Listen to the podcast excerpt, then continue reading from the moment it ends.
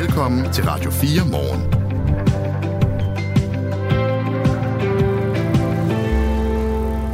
Jubi! Hvad så? Danmark vandt 39, 39 23 over Rumænien i går. Det er, var til VM i håndbold øh, for kvinderne. Og øh, om ikke så længe, om cirka 4-5 minutter, der taler vi med Susanne Witt Sørensen, som er kæmpe fan af det danske håndboldlandshold. Og hun sagde i går, jeg tror, det bliver en spændende kamp. Det var vist kun lige spændende de første 10 minutter. Men øh, vi taler med Susanne om, hvilken oplevelse det var i Så går. fik du da lige slået den ihjel. Ja, men, øh, Nå, vi men de vandt, det. de vandt, de vandt. De, de vandt. Ja. Vi skal også tale om en anden form for underholdning, nemlig den øh, traditionsrige julekalender på DR. I år er den ikke dansk produceret, det er den jo kun hvert andet år. Mm. Men øh, hvert er det andet år, og det er så i år, kan man så få lov at se en fra de, nogle af de andre nordiske lande. I år er den fra Norge, den hedder Det Magiske Tivoli Teater. Men det, er- der tales ikke norsk, der tales dansk.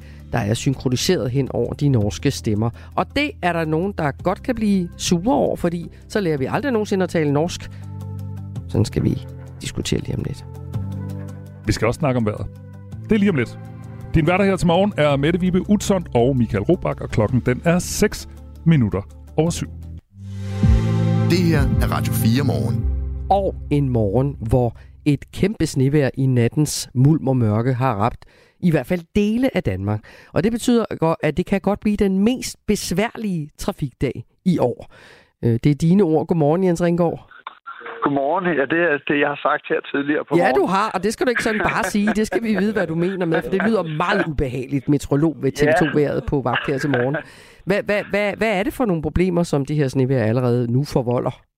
Og Jamen, så vil jeg lige rette en lille smule i det citat og så sige, at sådan øh, mest besværlige landstækkende. Fordi at, øh, det er jo også sådan, at øh, København, Nordsjælland, som udgør en øh, 35 procent af befolkningen, de har altså ikke så meget.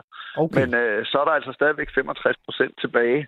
Og øh, der kommer også sne, og der er allerede lidt sne i Københavnsområdet, men det er mange andre steder, at problemerne er størst lige nu. okay. Vi har størst problemer ind over øh, Sønderland og Fyn i øjeblikket, hvor øh, der også har været mange øh, steder, hvor man har været ude med vejhjælp og træk øh, biler fri, og der er der generelt meldinger om sådan noget 7-10 cm nysne, der er faldet siden i går aftes. Jeg har også set et sted, at der er faldet 15 cm.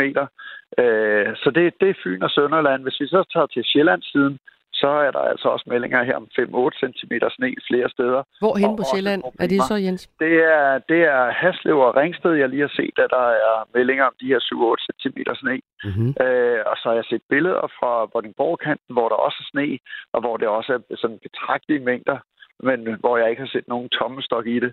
Øh, så, så generelt er det altså en morgen og en morgentrafik, som er i høj grad er præget af det sne, som vi har lige nu. Og var det ventet, Jens Ringgaard, at der skulle komme alt det her sne, eller kom det bag på den gavede metrolog ved TV2? øh, det var fra et øh, lavtryk, der ligger syd for Danmark, så nu er jeg meteorolog og fortæller det sådan i de termer. ja. Så, så det er ikke overraskende, at der er kommet det her udbredte snefald. Øh, det vil jeg sige, der har været overraskende for mig. Øh, det har været, at øh, det alligevel har givet så mange centimeter allerede. Og Ja. så også, at det hele er faldet som sne. Nu er der måske en seer derude, der siger, at der er altså faldet lidt flod hos mig. Men generelt, eller i hvert fald 95 procent af den nedbør, der er faldet i nat og her til morgen, det har været sne.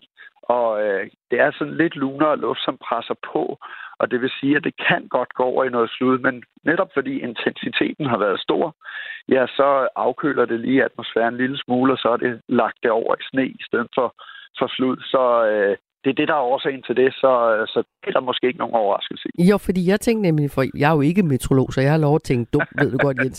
Så jeg tænkte, nu er det blevet lidt lille, bitte, bitte, bitte smule lunere, end det har været, hvor det bare har været knaldkoldt, ikke? Så, så, så, og så kommer der alligevel sne. Det er svært, når man ikke er metrolog, at forudse, synes jeg. Jamen, øh, jeg har selv også været overrasket over, hvordan det kom i år. Fordi øh, hvis vi, nu, nu snakker jeg bare og siger, da vi oplevede det her i slutningen af november måned, så plejer vi næsten altid at få en overgang, hvor det skal gå over i sne. Men vi fik kulden først, og så kom sneen. Og så øh, er der så den her lidt lunere luft, som har presset på nu, som, øh, som gør det sådan det her typiske danske, hvor vi ligger lige omkring fryspunktet. Det, der er vigtigt at sige her, det er, øh, at hvis vi kigger på vejnettet, så ligger det alle steder under fryspunktet, og det vil sige, at selv hvis nedbøren er lidt våd, ja, så kan den altså blive meget glat, når okay. den øh, rammer øh, overfladen. Så selvom der er saltet godt, så skal man være meget varsom i trafikken. Og, og, og, og Jens, du fortalte jo selv, Jens Ringgaard, meteorolog ved TV2, som vi taler med, og som er på vagt her til morgen, at der er, hvor der er faldet, det er nogle steder i landet, lokalt er der faldet op til 10 cm med størst snefald i Midtjylland, kan jeg se her. Sneværet og fyningen er på grund af den her stærke østenvind allerede nu skabt store trafikale problemer, mange ulykker rundt omkring, og det er jo det med det glatte fyre, som du også lige beskriver det, ikke? Der er melding om en bil, der ligger på taget på Sydmotorvejen på Falster, skriver P4 Trafik. Og nu beretter Vordingborg Kommune allerede om saltmanglen på deres lagre. Altså, øh, det er jo ikke noget, der bare lige forsvinder det her, Jens. Det bliver jo noget med nogle driver, som bliver blæst op og øh, i nogle hjørner, og, og, og som kan gøre det endnu sværere de næste par dage, eller hvordan? Ja, nu, nu bliver det efterhånden lidt mere tø, og det med, at det bliver tø, gør så også, at der kommer så nærmest en hinde på de her snedriver, og så fyrer det ikke så meget. Så det er det, det gode ved, at det bliver tø, kan man sige. Uh-huh. Men, men uh, som det er lige nu, blandt andet også på Bornholm, hvor der uh, ikke, eller hvor det kun sneer en lille bit smule, ja, der er fyldningen, der er problemet, og, og uh, der fyrer det ind over vejene, så de er meget svære at rydde, og vi har også sådan 10-12 meter i sekundet, og det vil sige, at hvis man er ude at cykle, så føles det også uh, gedin koldt og ubehageligt, det her vejr. Så, så uh, det er også vinden, der præger det, men, men netop det er at det bliver mere tø, når vi kommer lidt længere op ad dagen, ja, det gør så, at der kommer lidt en hinde på, og så forsvinder den her snefyldning. Og hvornår vil der igen, tror du, være normale forhold på de danske veje? Jamen, det tror jeg, der vil være i morgen. Altså, oh, okay. I dag, der skal vi regne med, at uh, hele dagen er, er præget af det her snevejr, uh, som svækkes i løbet af dagen. Og så uh, har vi jo uh, utrolig dygtig uh, vejhjælp i Danmark, og, og og salt hjælper og virker rigtig godt, når vi er tæt ved fryspunktet, og der er præventivt saltet, og der bliver saltet igen. Øh, ligesom det er nu, så kan man ikke helt følge med, men øh, jeg tror, at når vi kigger på øh, i aften, og når vi kigger på i morgen, jamen, så er det med meget bedre forhold. Tak skal du have, Jens Ringgaard. Selv tak. God For morgen. I lige måde aktuel status ved meteorolog ved TV2-været, så kør nu forsigtigt derude. Og vi har fået en sms fra Kirsten. Hun skriver til os, godmorgen morgenradio. I Nordvestjylland, Ty Snedsted, har vi ikke fået sne i nat, så der er tale om regionale og lokale forhold eller forskelle. Det var altså Kirsten, der skrev til os på 1424, og vi vil da gerne høre fra jer andre også, hvordan er vejret lige, hvor du er. Klokken den er 12 minutter over syv.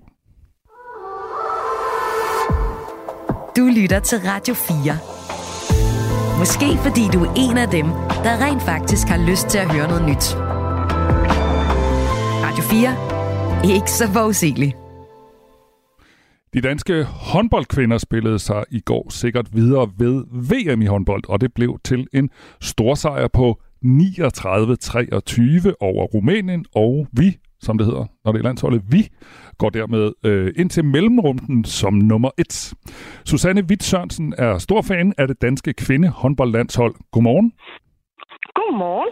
Du var med i går morges, hvor du forudsagde, at det ville øh, blive en spændende kamp, men at vi selvfølgelig ville vinde. Var den overhovedet spændende på noget tidspunkt? Nej, det var Nå, den ikke. Okay. Jo, måske de første fem minutter eller sådan noget, men ellers så var den ikke spændende. Det var en hård melding. Så, men det var en god kamp, synes jeg. Jeg synes, vi så noget fantastisk håndbold og øh, nogle øh, fantastiske redninger fra vores øh, keeper-team. Mm. Hvad var det så, der gjorde, hvis du lige tager analysehatten på, hvad var det så, der gjorde, at vi vandt så stort? Jeg tror, som, øh, som Jesper Jensen selv var inde på i interviewet efter kampen, så tror jeg, det gjorde, at øh, de var gået tilbage til det velkendte. Øh, de ved, hvor hinanden står på banen. Det er en modstander, de kender rigtig godt, fordi vi har spillet imod dem så mange gange. De kender spillerne fra deres øh, klubber. Mm. Øh, så jeg tror, at øh, ja, det var velkendt. Og, mm. de, øh, og så gik de bare på banen med en, øh, med en list af gejst, som, øh, som man ikke har set længe. Christina Jørgensen var topscorer i går med hele 10 mål, og Danmark har vundet alle tre kampe i gruppespillet ganske overbevisende. Vi går videre med en samlet målscore på 110-55. Man kan næsten sige, at vi i snit har været dobbelt så gode som vores modstandere. Vi mødte først Serbien, øh, så Chile, som vi jo slog 46-11, og så altså Rumænien i går. Og nu begynder modstanderne så at være sådan lidt mere kvalificeret, tror jeg godt, jeg tør sige, i Tyskland, Polen og Japan. Tror du, det bliver lige så let, øh, Susanne, øh, som det har været indtil nu, når vi nu er i mellemrunden? Nej, det tror jeg ikke. Jeg tror, vi får lidt mere kamp til stregen.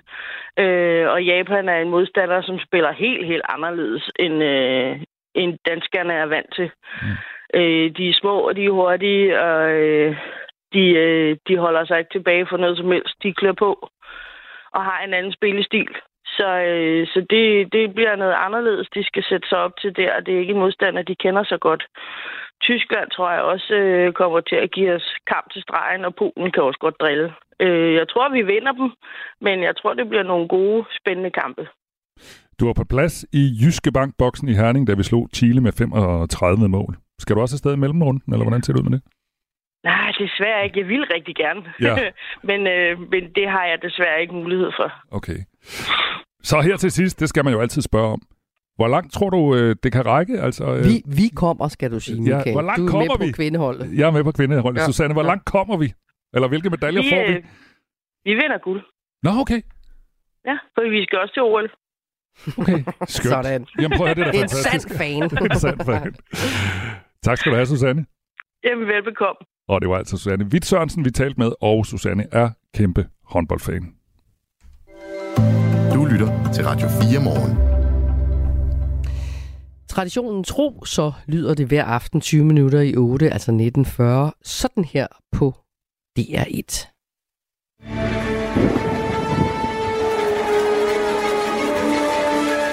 Kan du trylle? Bare gå ut på scenen og gjør noen triks. Og jeg er den lille Ukini! Livet er en kamp, og det er bare de sterkeste som overlever. Hva er du for et menneske?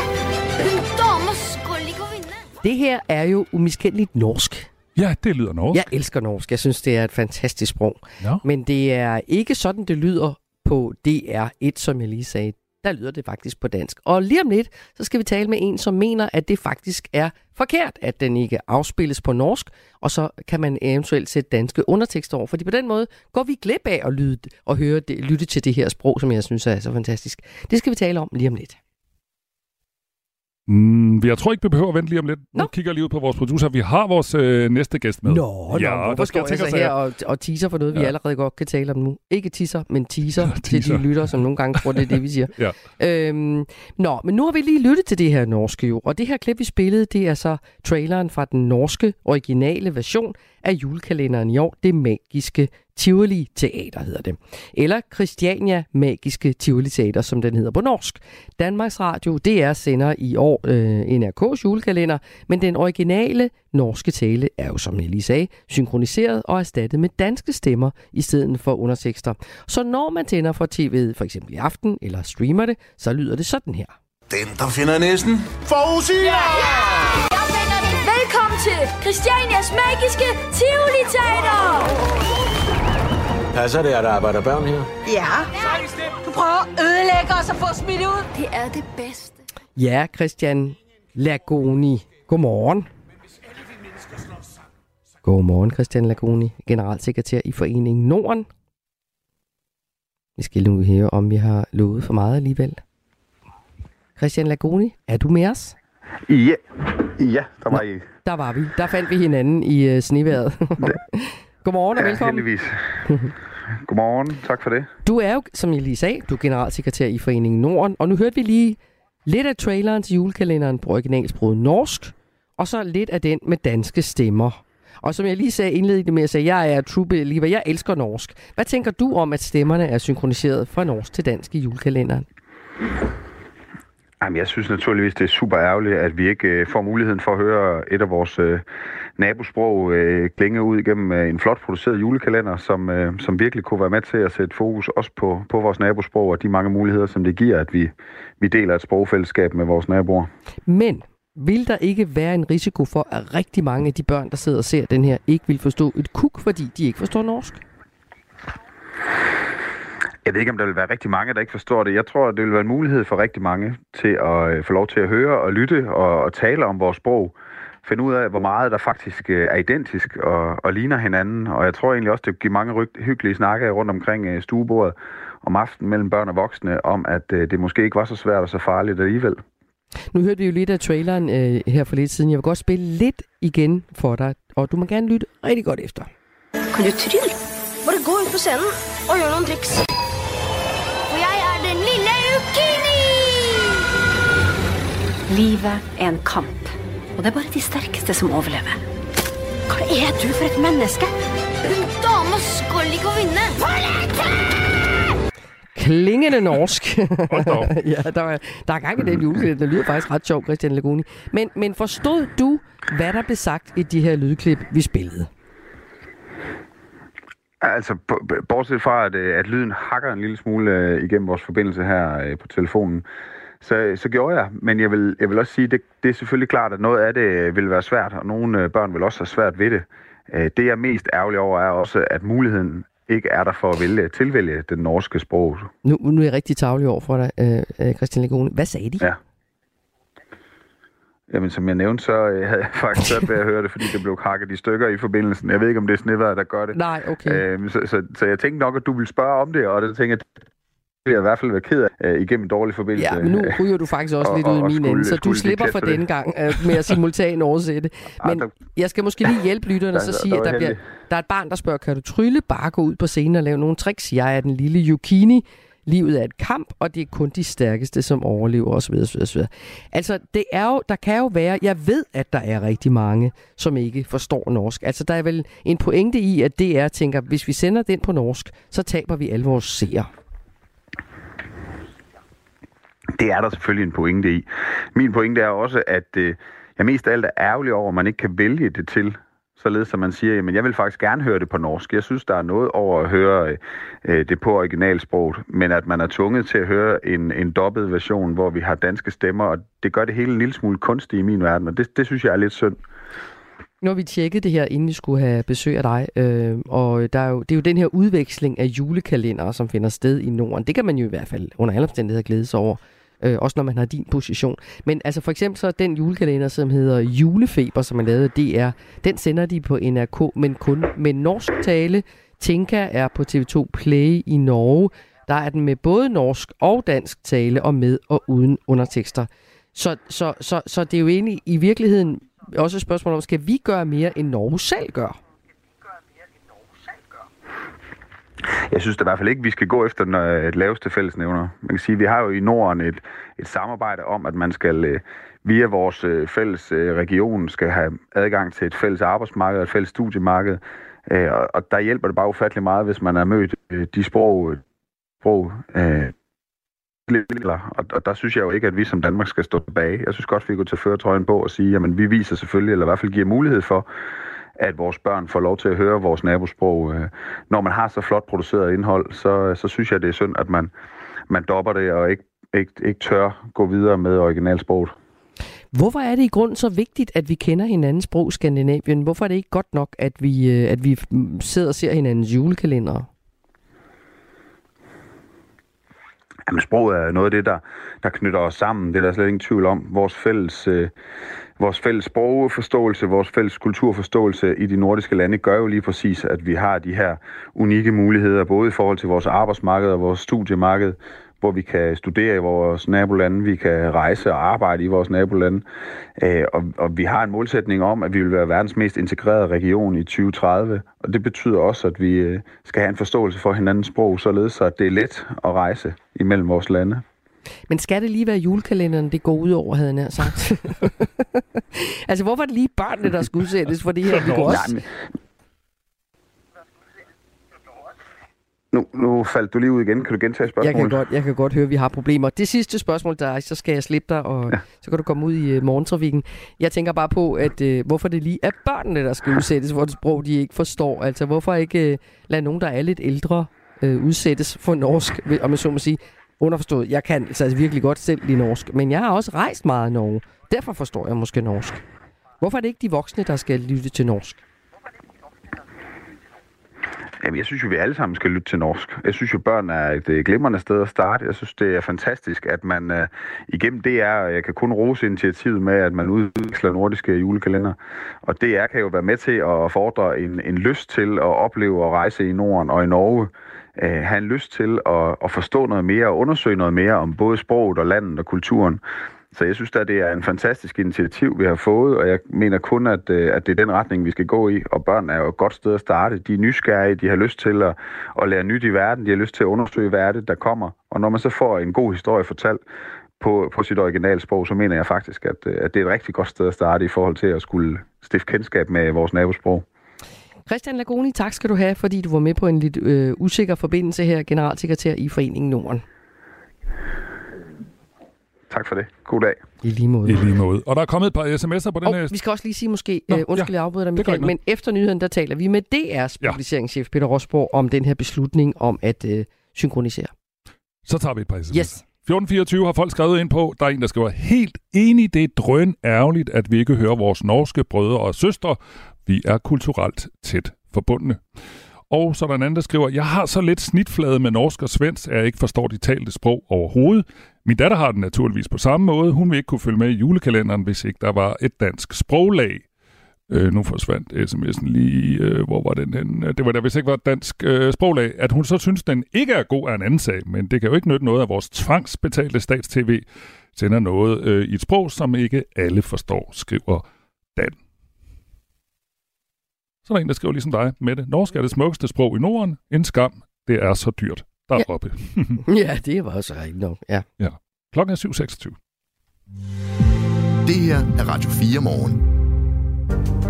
Du rejser dig og danser lidt i stolen Jeg siger, at du skal sætte dig ned Du siger, at jeg skal sige til mor Du har aldrig givet at sove her igen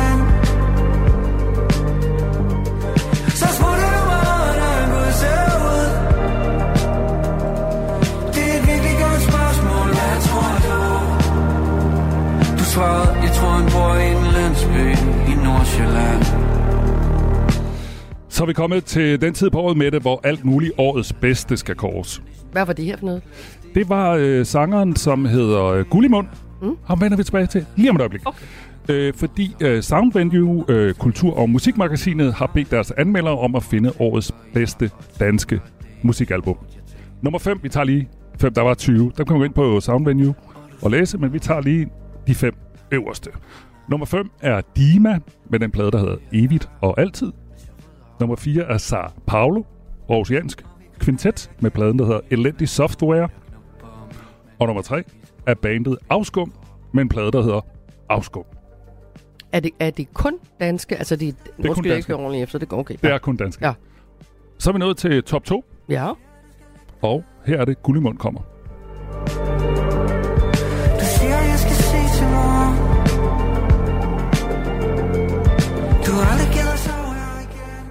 Det er nummer 2, Gullimund hedder han. Han hedder rigtig Asger Nordtorp Pedersen, han er 33 år, og pladen her, den hedder Jeg venter i lyset, og øh, den handler blandt andet om den sang, vi lige hørte, som hedder Hvordan ser Gud ud? Den handler blandt andet om at være skilsmissefar og have sit barn over i weekenden. Og barnet siger, jeg gider ikke komme her mere. Jeg siger det til mor. Jeg tror, er det, er det, når du nu nævner det, Michael Robach, er det så fordi, det er noget, der lyder bekendt? Eller hvad? Ja, måske lidt. For Eller mange, jeg, for mange For måske? mange i hvert fald. Jeg, Ja. ja. jeg har i hvert fald også prøvet det der med at være skilsmissefar. Det, det er jo ikke, fordi siger jeg så håbefuldt, at mine børn gerne vil hjem til deres mor med det samme igen. Men det er altså den næstbedste plade, som også er sådan lidt en skilsmisseplade. Uh-huh. Skal du høre, hvad den bedste plade Ja. ifølge Sound Venues? Og hvad handler det om? Det skal jeg også høre. Det kommer her.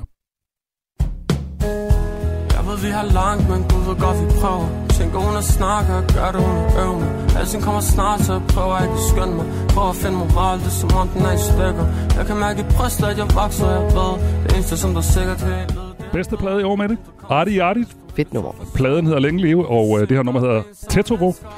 Og øh, Arti Arti, 27 år, albanske forældre, og meget af pladen handler om det her skisma eller dilemma, der kan være for unge med andre øh, af anden baggrund end dansk. Minoritetsunge. Minoritetsunge, det er det, øh, jeg leder efter. Og det handler pladen rigtig, rigtig meget om. Det en jeg vil også sige, jeg har hørt den rigtig meget. Det er en vildt god plade. Den skal jeg hjem og høre, kan jeg høre. Ja. Mm. Længe leve med Arti Arti er altså den bedste plade, der er udgivet i år, hvis man spørger Sound Venues anmeldere. Og de skriver også om den her Arti Arti-plade. Det er ikke bare årets bedste album, det er et af de bedste danske hip-hop-album album nogensinde. Wow. Ja, så hjem og lyt på den. Mm, meget gerne. Men først, inden du skal det, så skal vi lige lytte til Henrik Møring, for klokken er halv otte.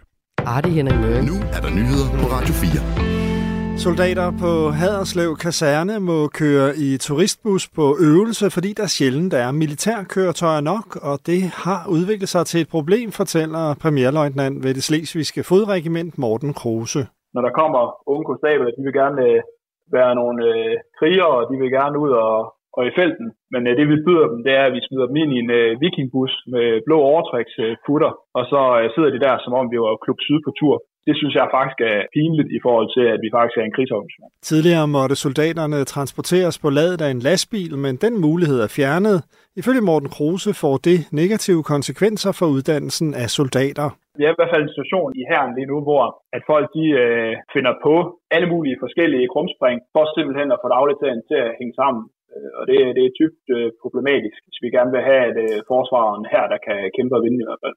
Forsvaret har forløbigt betalt Vikingbus næsten 10 millioner kroner i år for transport, viser en opgørelse Radio 4 har set. Radioen arbejder på at få et svar fra Forsvaret, der er mere om den historie i Radio 4 morgen efter nyhederne. USA sanktionerer nu israelske bosættere, der angriber palæstinensere. Det sker efter, at volden på for eksempel Vestbreden er eskaleret voldsomt efter, at Hamas angreb Israel i oktober. USA har annonceret et visaforbud, der retter sig mod israelske ekstremister, der er ansvarlige for voldelige handlinger. Forbuddet vil også gælde palæstinenser, der er anklaget for vold, siger talsmand for det amerikanske udenrigsministerium Matthew Miller. Today, as President Biden recently warned, The United States is taking action to address this escalating violence in the West Bank by implementing a new, implementing a new visa restriction policy. Danmark åbner en af verdens største insektfabrikker. Millioner af myldrende larver fra den store tropiske soldaterflue skal fremover blive til bæredygtigt foder til fisk og fjerkræ. Nordeuropas største fuldautomatiserede insektfabrik Enorm åbner i dag officielt i den lille landsby Flemming vest for Horsens. Produktionen skal til foråret op på 100 ton laver om dagen. Laverne bliver på få uger til et proteinholdigt dyrefoder i form af mel og olie. Stifterne bag den nye fabrik på 22.000 kvadratmeter er far og datter Carsten Lind Pedersen og Jane Lind sammen med en baggrund i svine- og foderproduktion, indtil de blev fristet af potentialet i en insektindustri, der boomer verden over. For mig som gammel svinebonde handler insektavl bare om at finde noget billigt foder og omsætte det til et produkt, du kan sælge med en højere værdi, siger Carsten Lind Pedersen. Han peger på, at bare 25 kilo flueæg på 25 dage bliver til 100 ton laver. Det er slut med DJ's, bartender og elever, der ikke har gennemført ungdomsuddannelsen på studentervognene rundt i landet sommeren over. Det siger transportminister Thomas Danielsen i forbindelse med, at ministeriet har præciseret reglerne for, hvem der er velkomne på vognen, og dermed også hvem der ikke er studenterkørsel er jo sådan set en øh, festlig tradition, men som jo på ingen måde er noget, vi egentlig ønsker øh, flest muligt foretager sig. Øh, men vi ønsker at tage det hensyn, at det er en særlig traditionsbunden ting, det er at køre studenterkørsel. Han siger, at der har været stillet spørgsmål ved, hvem der egentlig må deltage, når vognen kører rundt med de unge studerende. Derfor præciserer vi, at øh, de, der kan køre studenterkørsel, det er de, der har må, altså gennemført en ungdomsuddannelse af minimum to års varighed, øh, og deres øh, eventuelle øh, handicaphjælpere. Slud eller sne mange steder mellem frysepunktet og 3 graders varme og let til frisk vind omkring øst. Det her er Radio 4 morgen. Husk, at du kan sende os en sms på 1424. Og det er der mange, der har gjort. Øh, vi har fået, øh, vi har tidligere på morgen med det øh, efterspurgt nogle sms'er på, hvordan det ser ud med sneværet derude, fordi vi talte om sne. Øh, og øh, Brian skriver til os, godmorgen til jer, arbejder hjemmefra i dag, og her i Birkerød i Nordsjælland har det ikke sneet. Håber alle kører forsigtigt, og vil ønske jer og alle lyttere en dejlig dag. Der er også øh, Johnny fra Kalumborg. Han skriver, at han kørte fra Kalumborg klokken 5 med masser af sne. Cirka 5 cm sne er der kommet. Nu er han i Vallensbæk, og der er ingen ny sne fra en nat i Vallensbæk, så jeg må hellere komme ud og få lagt nogle fliser. God radio. Venlig hilsen Johnny fra Kalumborg. Og en anden skriver, kører på 13'eren mellem Viborg og Vejle. Det sner af helvedes til her. I Langeskov Odense-området er der meget sne på vejene, og det sner stadigvæk. Altså et billede af, at det er meget forskelligt, hvordan det ser ud, ikke? Jo. Vi plejer altid lige at lave en situationsrapport for øh, Aarhus ja. Banegårds plads her, ikke? Ja, hvad, hvad siger du? Øh, sjask, men ikke rigtig sne. Altså Nå, vel, det kan man sjask ikke kalde. mørkt. Ja. Ja, nej, det er ikke rigtig sne. Det var koldt, da vi gik på arbejde. Jo, det var, ikke om det? Jo, men ikke sne rigtigt. Nå, lille smule. Lille Ja. smule. Tak for sms'erne. Vi vil gerne høre, hvordan det ser ud med vejret der, hvor du bor. På, øh, skriv til os på 1424, og vi bliver faktisk ved det med vejret. Det her er Radio 4 morgen. For på trods af alle de her sne-sms'er, så bliver 2023 det varmeste år nogensinde målt. Det bekræfter EU's klimatjeneste Copernicus onsdag efter en ekstraordinær november, der blev den 6. måned i træk med rekordhøje temperaturer. Jesper Tejlgaard er meteorolog og klimaekspert. Godmorgen. Godmorgen, godmorgen. Er det en ildevarsende nyhed? Altså, det har jo været ventet, vil jeg sige. Mm. Uh, vi har jo set uh, især de seneste måneder, at uh, temperaturerne sammenlignet med de forrige år uh, har taget et tierspring opad. Så det er ikke nogen overraskelse, at uh, året som sådan bliver det, det varmeste nogensinde. I hvert fald så lang tid, vi har målt det. Uh, så ildevarslerne, ja, altså, det er jo ildevarslerne i den forstand, at uh, uh, høje temperaturer har nogle, risici, nogle indbyggede risici i vores klimasystem. Og der er simpelthen mere energi til at skabe uh, voldsomt vejr. Mm. 2016 havde øh, før øh, 2023 øh, rekorden som det varmeste år nogensinde målt. Hvad er de konkrete årsager egentlig til, at det netop i år øh, bliver ny rekord? Altså det her tierspring øh, har, har givetvis flere årsager, og vi kender ikke dem alle sammen. Øh, en ting er selvfølgelig den generelle globale opvarmning, den fortsætter jo sådan set uh, uhindret. Øh, så er der en uh, ny El Niño på vej, altså det her varme øh, fænomen i Stillehavet øh, mellem Peru og Indonesien. Øh, det skaber øh, jo yderligere en øh, temperaturstigning. Og så er der sådan lidt pussighed, altså det, at øh, skibsfarten har øh, gjort, at øh, man, eller vedtaget, at man øh, ikke sejler med svovlholdig olie, og der udfaser man. Det vil sige, at vi har mindre svovlforurening, og svovl, det øh, skaber en afkøling. Så man kan sige, at altså mindre forurening for skibene betyder så, at vi får lige et, øh, et boost i temperaturen. Mm. Der, er sådan, der, der er flere årsager til, at det øh, bliver så voldsomt i år. Men øh, det holder jo så nok ved næste år også. Mm. Hvis man ser sådan på hele kloden, kan man så sige noget om, hvor, hvor der er blevet mest varmt? Uh, nej, det er, jo, det er jo især havene. Uh, altså, vi har kunnet bemærke, at uh, de er rekordvarme, uh, og det har fået et, et ordentligt spring opad. Og det er jo ikke kun i Stillehavet, det har jo også været set i Atlanterhavet. Mm. Uh, og det er sådan lidt mere overraskende, at Atlanterhavet ud fra uh, Portugal og ud fra, uh, fra Vestafrika, det, det har været enormt varmt. Og i Stillehavet i øvrigt, eller i uh, Middelhavet i øvrigt også. Så, så der er sådan flere, øh, flere steder, og så er der selvfølgelig på kontinenterne, hvor, altså, hvor især Arktis, øh, øh, Canada, øh, Nordgrønland altså, har været meget varme. Mm. Så der er nogle, øh, nogle hotspots, øh, kunne vi sige. Vi har også set i år, at øh, der har været nogle voldsomme hedebølger. USA, øh, øh, Sydeuropa, øh, vi har haft det i et store dele af Asien. Så det er en, øh, en meget varm periode, vi er inde i. Mm.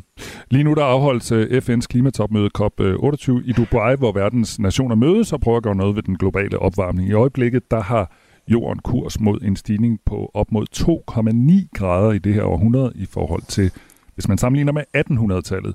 Og på COP28, der skal lande blandt andet tage status på, hvordan det går med målsætningen om at holde sig inden for Paris-aftalens mål, som var at holde sig under halvanden grads temperaturstigning. Og lige nu taler vi med Jesper Tejlgaard, der er meteorolog og klimaekspert. Hvordan går det dernede på COP28? Ja, man kan sige, at de laver øh, voldsomt ud med at lave en aftale om øh, øh, loss and damage, altså penge til, til ulandene for klimaskader. Og det var selvfølgelig fint nok, men det var sådan en forestillelse af sidste års øh, øh, beslutning. Øh, det her med at, at få reduceret udledninger af drivhusgasser, det øh, kniver det jo stadigvæk øh, voldsomt med, og det er jo der, vi skal finde løsningerne til at få stabiliseret temperaturen. Altså Paris-aftalens øh, øh, mest ambitiøse målsætning på de halvanden grader, øh, den, øh, den, den mener jeg helt sikkert, at den er ude af syne. Det, er, det kan vi ikke nå. Øh, Paris-aftalen siger så, at øh, det er to grader og helst kun halvanden. Øh, men vi nærmer os jo så, øh, som du så også lige selv sagde, altså vi er jo på, øh, på vej mod 2,9, så der skal jo ske noget, øh, noget drastisk. Øh, vi har ikke sådan hørt øh, endnu, øh, hvad landene eventuelt vil, vil melde ud. Det kommer nok først i næste uge, øh, af min vurdering.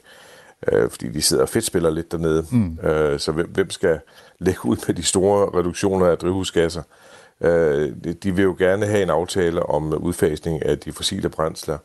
Og det havde vi jo så en udtalelse fra, fra formanden øh, for, for Korpen der, der sagde, at det er der ikke videnskabelig evidens for, at det er, er, er nødvendigt. Øh, og den må stå for hans egen regning. Øh, men det er lidt, det, det, det er lidt øh, pinligt, synes jeg, at øh, vi får en øh, for kopformanden at sige øh, sådan nogle, skal vi sige, uheldige, kom nogle uheldige kommentarer. Øh, men han er jo også øh, formand for et øh, olieselskab, så der er jo nok flere kasketter. Vi taler med Jesper Tejlgaard, som er meteorolog og klimaekspert, og vi taler om, at øh, 2023, øh, 2023, altså i år, bliver det varmeste år nogensinde målt. Du lyder ikke, Jesper, som om du sådan er super optimistisk i forhold øh, til COP28. Nej, men det er jeg sådan set heller ikke, og det har jeg ikke været, øh, øh når jeg sådan ser tilbage på de seneste kopper, øh, hvor... Øh, det har knebet gevaldigt med at få nogle substantielle reduktioner. Øh, der var noget på vej sidste år, men det øh, blev så ødelagt i sidste øjeblik. Øh, jeg tror, at der er en del af deltagerne af forhandlerne øh, i år, øh, der har set, at de her voldsomme temperaturstigninger, vi har set i år, at øh, det er noget, vi er nødt til at reagere på. Men om det munder ud i en, øh, en meget ambitiøs aftale, det, det stiller jeg meget noget tvivl over for. Mm. Øh, der, er, der er stærke kræfter, der gerne vil fortsætte den fossile industri øh, nogen tid endnu. Øh, og selvom man så skulle vedtage at udfase øh, øh, det fossile, altså kul, olie og gas, så bliver det formodentlig øh, på et længere, øh, på længere stræk, at, det, at det vil ske. Mm. Så, så, så lige med det første, så handler det jo meget om, at vi er nødt til at acceptere de her temperaturstigninger, de, de er der, og så må vi tilpasse os.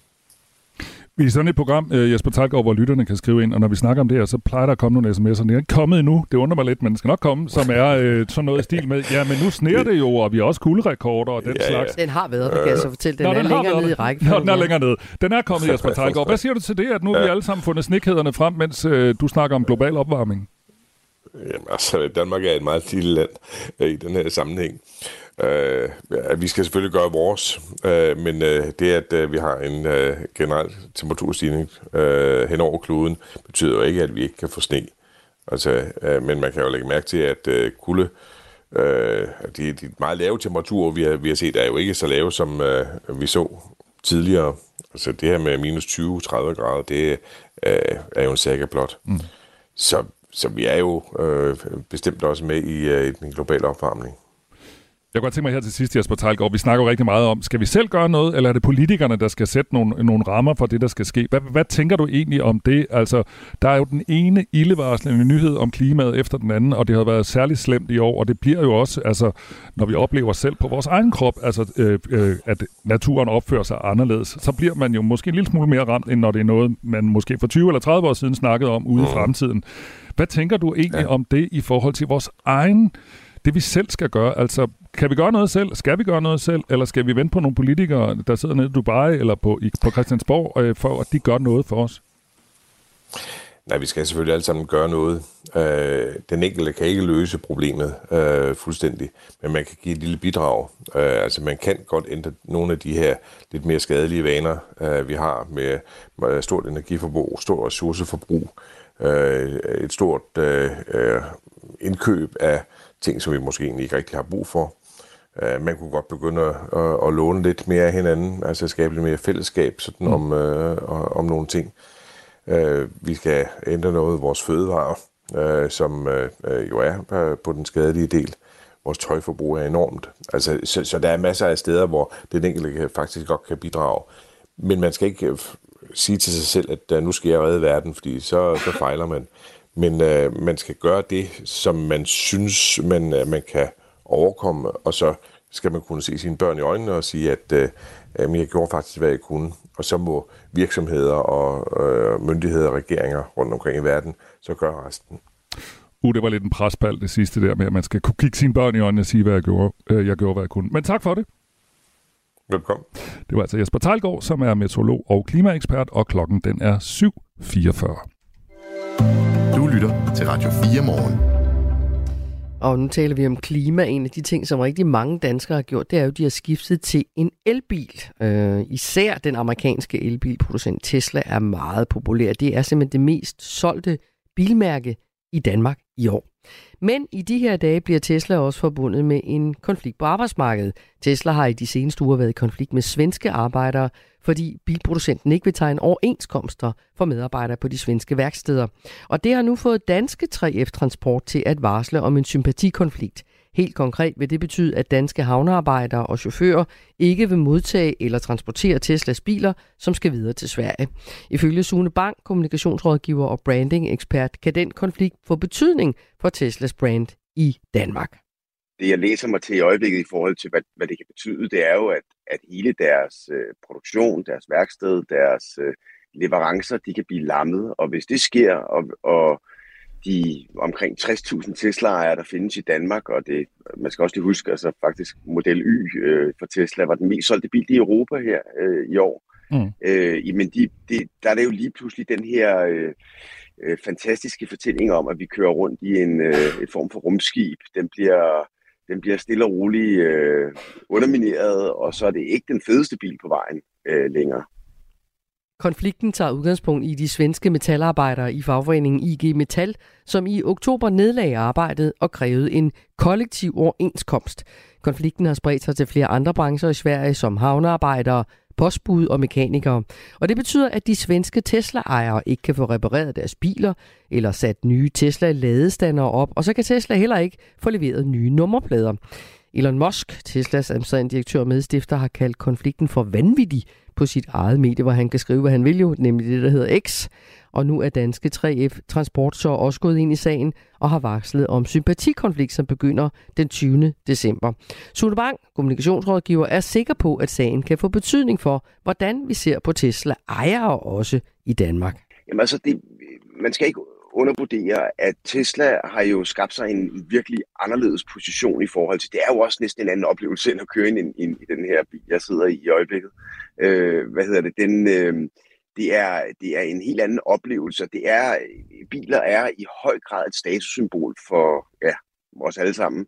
Øh, og når du så køber en Tesla, øh, i særdeleshed i begyndelsen, så, så sendte du et signal om, at du var et moderne menneske, og du var også en, en person, der øh, tænkte på klimaet, og at du tænkte fremadrettet.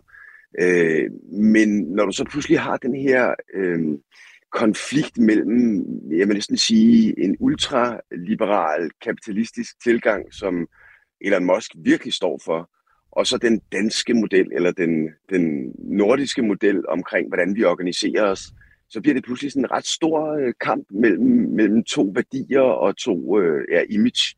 Og der, øh, der på et eller andet tidspunkt, hvis, hvis det her det eskalerer, jamen så er man jo som ejer jo med til at sende et signal om, hvilken side man står på. Og det kan helt klart påvirke øh, Teslas brand. Det er der ingen tvivl om.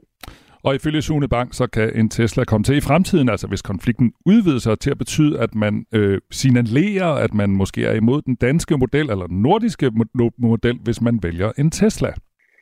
Jamen, altså, der skete faktisk det, jeg ved ikke, om I kan huske for nogle år siden, øh, jeg tror det er en 10 års tid siden, der var der rigtig, rigtig, 15 år siden, der var der rigtig meget gang i salg af sådan nogle meget store øh, biler, Touareg'en fra, fra Volkswagen, eller den her Porsche Cayenne, eller hvad nu er, de her meget store biler, der pludselig kom på vores danske veje. Mm. Øhm, og da, da der så begyndte virkelig at være en snak om klima, øh, så var det faktisk ikke særlig populært. Der var flere biler, der fik øh, punkteret deres dæk, eller folk spyttede på bilerne, fordi den pludselig repræsenterede noget, der var imod fællesskabet.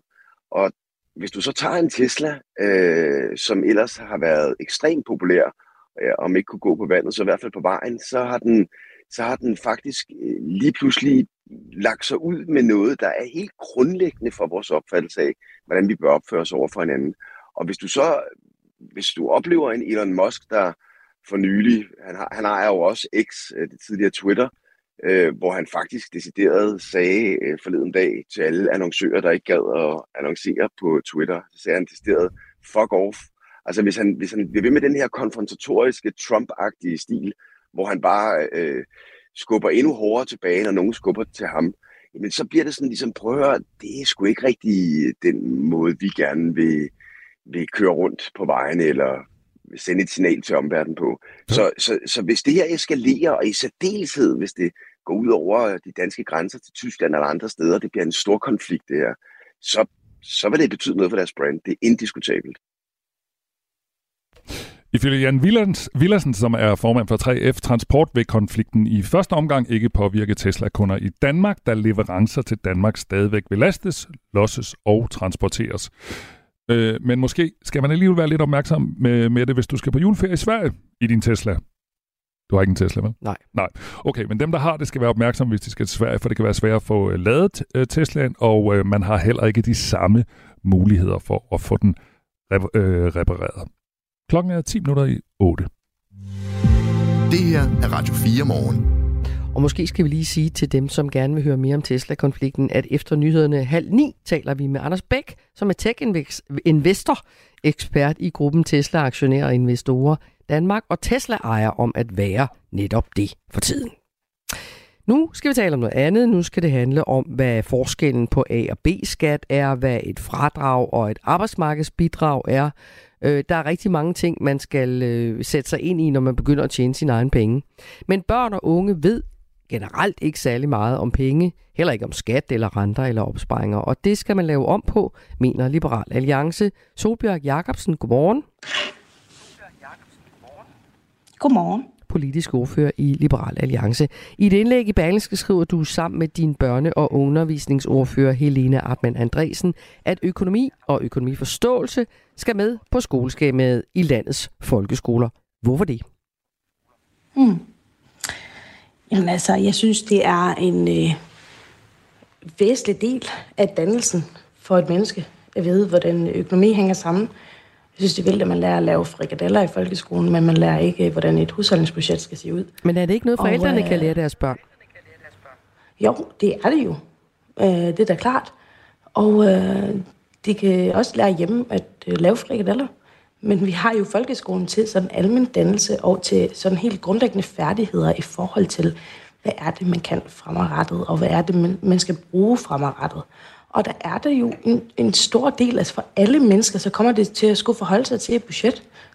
De fleste kommer også til at forholde sig til, øh, hvad er realkreditlån. De fleste kommer til at forholde sig til, hvad er et arbejdsmarkedsbidrag. Det er da underligt, at vi ikke har øh, inkorporeret det i folkeskolen, synes jeg i hvert fald. Hvordan tænker du det helt praktisk? Altså, hvor gammel skal man være, når man, og hvor mange timer skal man have? Hvor meget skal det fylde, hvis det står til Liberal Alliance? Vi har jo lavet et, øh, et stort folkeskoleudspil, hvor vi, er, hvor vi har inkorporeret økonomiforståelse i folkeskoleudspillet. Men øh, jeg synes alligevel heller ikke, at, øh, at vi politikere skal gøre os så kloge på, hvordan vi bedst uddanner børnene på den her måde. Men, men hvis du, det men kan må jeg være- ikke lige spørge dig, hvis du godt vil gøre dig klog på, hvad børnene skal lære, så må du vel også have gjort dig nogle tanker om, hvordan de skal gøre det? Ja, ja, ja. Okay. Okay. Og det vil jeg også gerne. Men, øh, men skolerne har jo øh, mange forskellige lærere. De har mange forskellige måder, de uddanner på. Der synes jeg, at skolerne skal have en, en stor del mere frihed, end de har i dag. Gammel skal man være at- for at lære om privatøkonomi? Men det har jeg. Altså, vi kan se, øh, at øh, danskere, altså at børn har øh, fra syv års alderen allerede mulighed for at øh, forstå grundlæggende, altså helt øh, simpel sammenhæng i økonomi, så man kan egentlig starte fra start. Vi er ikke kommet med et færdigt udspil, hvordan det skal se ud, hvordan uddannelse skal se ud, hvordan læring skal se ud. Det synes jeg, lærer er meget bedre til Men at finde ud af, mener du om det? Hvad mener du om, Solbjørn Jacobsen? Jeg prøver en gang til, fordi når man kommer med et politisk udspil, så mener ja. man jo noget med det. Så hvor gammel skal man være, når man går i folkeskolen, og man skal lære noget om økonomi? Men vi har ikke sat os fast på en model. Det synes jeg, vi skal, vi skal lade skolerne og lærerne være med til at, at sætte dagsordenen for. Øhm, vi synes bare, vi skal give dem øh, plads og ressourcer til at kunne inkorporere det her. Og, øh, og der synes jeg ikke, at jeg som politiker skal komme og sige, hvordan man bedst lærer børnene det, fordi så var jeg nok taget en uddannelse som lærer. Men, øh, ja, men man kan jo starte fra start. Du kan, du kan inkorporere det i samfundsfag eller matematik og så videre, men, men i forhold til, hvornår det er, det, det er jo der, hvor vi lægger op til med det her folkeskoleudspil. Skal vi ikke i det kommende folkeskoleudfaldinger snakke om, kan vi få det her med ind? Og så lad os snakke med folk, der er vant til, der ved, hvordan børn lærer bedst, der ved, hvordan det her fag bedst kan inkorporeres i folkeskolen. Hvordan kan vi få børn til også at have den her del med i deres øh, folkeskole øh, uddannelse. Så, så i virkeligheden, Solbjørn Jacobsen, det er mere et, et oplæg til debat, du så har lavet sammen med dit parti, eller hvordan? nej, det er da klart et oplæg til en konkret indsats. Det er ikke et oplæg til debat. Jeg Nå, synes det var, ikke, du er ikke særlig op konkret selv, når jeg nu spørger dig til det. Jeg har svært Nej, det er jeg ikke, Nej. fordi jeg er, nem, men vi er ikke konkret. Vi, vi har ikke låst os fast på, hvordan det skal se ud. Der synes vi nemlig, at det må gerne være op til debat, hvordan det skal se ud. Men at det skal være der, det er ikke noget, vi lægger op til debat. Det synes vi skal være der. Okay. Tak skal du have, Solbjørn Jacobsen. Selv tak. Politisk ordfører i Liberal Alliance. Det her er Radio 4 morgen. De forenede arabiske emirater har udleveret Sanjay Shah til Danmark, det skriver øh, Emiraternes nyhedsbyrå, og Sanjay Shah er jo ham, der er mistænkt for at være hovedmand i den her store udbytteskat sag. Så det er en historie, der kommer ind her til morgen, og jeg kan sige, at vi taler med Sanjay Shah, som altså opholdt sig i Dubai. Vi taler med hans advokat, når klokken bliver cirka kvart over 8, og når klokken er cirka 20 minutter i 9, der taler vi med John Hansen fra Politiken, som er en af de øh, journalister, der har dækket den her sag allertætst. Har du købt juletræ? Undskyld. Har du købt, har du købt juletræ? Vi skifter emne. Det gør vi. Det er godt. Du skal afhøres om, hvor langt du er kommet i dine juleforberedelser. Ja. Øh, nej, jeg har ikke købt noget juletræ. Men jeg skal heller ikke holde jul derhjemme. Okay. Ja. Så du lurepasser lidt på juletræsfronten. Det må man sige. Okay. Øh, nu skal jeg lige... Jeg er lidt tvivl om, hvad det er. Det er TV2 Nord, som skriver på øh, sin forside, at øh, pas på, danser du om et stjålet juletræ. Ah. Fritids juletræer forsvandt over natten. Hvad sagde du? Ja, det er fordi, der er en mand, der hedder Fritz Torslund. Han Nå, satte en stor stak, okay. han satte en stor stak juletræer til salg ved en selvbetjeningsbod, og dagen efter var 17 af dem blevet stjålet. Foreningen Danske Juletræer anslår, at der hvert år stjæles omkring 50.000 juletræer på landsplan. De formoder, at en stor del af dem sælges videre dog alligevel. Sådan så folk stjæler dem, men de har ikke så mange juletræer stående derhjemme. De stjæler dem, og så sælger den god hjælp med videre. Er det ikke frægt? Jo. Hvordan kan jeg vide, om, man, øh, om jeg danser rundt? Om Det er jo så det. Nå, okay. Kommer det nu? Det kan, nej, Nå, det kommer okay. nemlig ikke. Men altså, Fritz Torslund, som fik stjålet de her træer, han siger, at de har en størrelse på cirka 2 meter i højden, så 17 af dem fylder jo ret godt, når de ikke er i net. Så han, derfor går han også ud fra, at det er nogen, der sælger dem videre. Okay. Han er ikke den eneste, der er skuffet. Også Ulrik Sten, der ejer Bakkens juletræ i Agersted, er godt og grundigt træt af det svind, som han konstaterer ved selvbetjente juletræshandlen. Vi kan se, at flere juletræer forsvinder, uden at der kommer en betaling på MobilePay. Og mellem 10 og 15 juletræer er forsvundet på bare en uge. Øh, det tager omkring syv år fra et frø bliver sået, til der står et juletræ, så han er godt træt af det. Og så siger han, umiddelbart må det være en underlig fornemmelse at danse med et juletræ, man ikke har betalt for. Jeg vil gerne appellere til folks samvittighed, siger han. Se nu at få betalt. Ja, få nu betalt. I denne søde juletid er der nogen, der søde- ikke har nogen moral. Jeg er meget farvet. Du er meget farvet. Ja. ja men det er godt. Men man kan ikke se, om man danser rundt om et juletræ, på trods af den der øh, fine beskrivelse. Det kan være, der de er skal mange, have sådan en- Der er mange en- juletræer, der er to meter høje. Sådan en, der bipper. Ja, Nå, det kunne være. En tyverisikring. Fingrene fra juletræerne. Det her er Radio 4 morgen. I går der faldt der dom i en sag mellem øh, Coop Danmark og det, der hedder Art Pusher Gallery. Og øh, Coop havde sagsøgt galleriets direktør for at bruge supermarkedskædens varemærke, den velkendte Irma-pige, i en række produkter som tøj, kopper, malerier, plakater osv. Søger Hansretten gav Coop ret, og nu skal galleriet og direktøren betale 201.000 201.549 kroner. Så man må altså ikke bruge Irma-damen lige til, eller pigen, til lige, hvad man har lyst til. Så man må simpelthen bruge sin opfindsomhed, sit krejlergen, hvis man nu er helt syg med Irma-pigen. Jeg har været på den blå avis. Ja. Det er en af mine yndlingsbeskæftigelser. Ja. Fordi håbefulde danskere tænker, at de her Irma-ting, de kan blive mange penge værd. Og nu må man jo åbenbart ikke kopiere dem til plakater og tøj og alt muligt andet. Så jeg er inde på den blå avis. Nu skal du høre med det. Mm. Øh, Irma rødvinsgløk med gløk fra Irma. Øh, den udløb godt nok den 8. i 10. 21. kan afhentes for 250 kroner. Nej. Jo. Jo. Nu, ja, nu skal vi snakke om moral igen. Nej, nej. Ej. Så kan du også få en Irma hættetrøje, øh, lækker hættetrøje i størrelse medium. Farven er dyb mørkeblå. Den er næsten som ny. Den kan sendes med dag for 42 kroner. Og den kan du altså få. Der er et fint øh, Irma-logo på brystet. Den kan du få for 350 kroner. Er du på? Jeg synes, det er mange penge. ja. Så kan du også få, stadigvæk på den blå avis, et net. Du ved, sådan et stofnet. Ja, Irma med De har Irma. været meget populære. De har nemlig været meget populære. Og nu kan du få et, som så er indfarvet rødt rosa, øh, med Irmas øh, pigens ansigt øh, broderet på. Jeg har engang selv købt et faktisk. Jeg tror, det koster 40 kroner eller 50 kroner. Men den her sælger på den blå avis 200 kroner. Okay, jeg tror altså, tror det, det bliver sådan noget, der kommer til at ligge i alle genbrugsbutikker på et eller andet tidspunkt, fordi folk har ligesom, jeg tror, de har overset, eller måske har de for, for optimistiske forventninger til, hvad de kan score nogle penge på. Du kan også lige nå at få en øh, køleskabsmagnet med øh, Irma-pigen, 150 kroner. Wow. Ja, på en blå avis, hvis du er helt syg med Irma-ting. Ellers så kan du få en runde nyheder. De kommer her med. Du har lyttet til en podcast fra Radio 4. Find flere episoder i vores app, eller der, hvor du lytter til podcast. Radio 4. Ikke så forudsigeligt.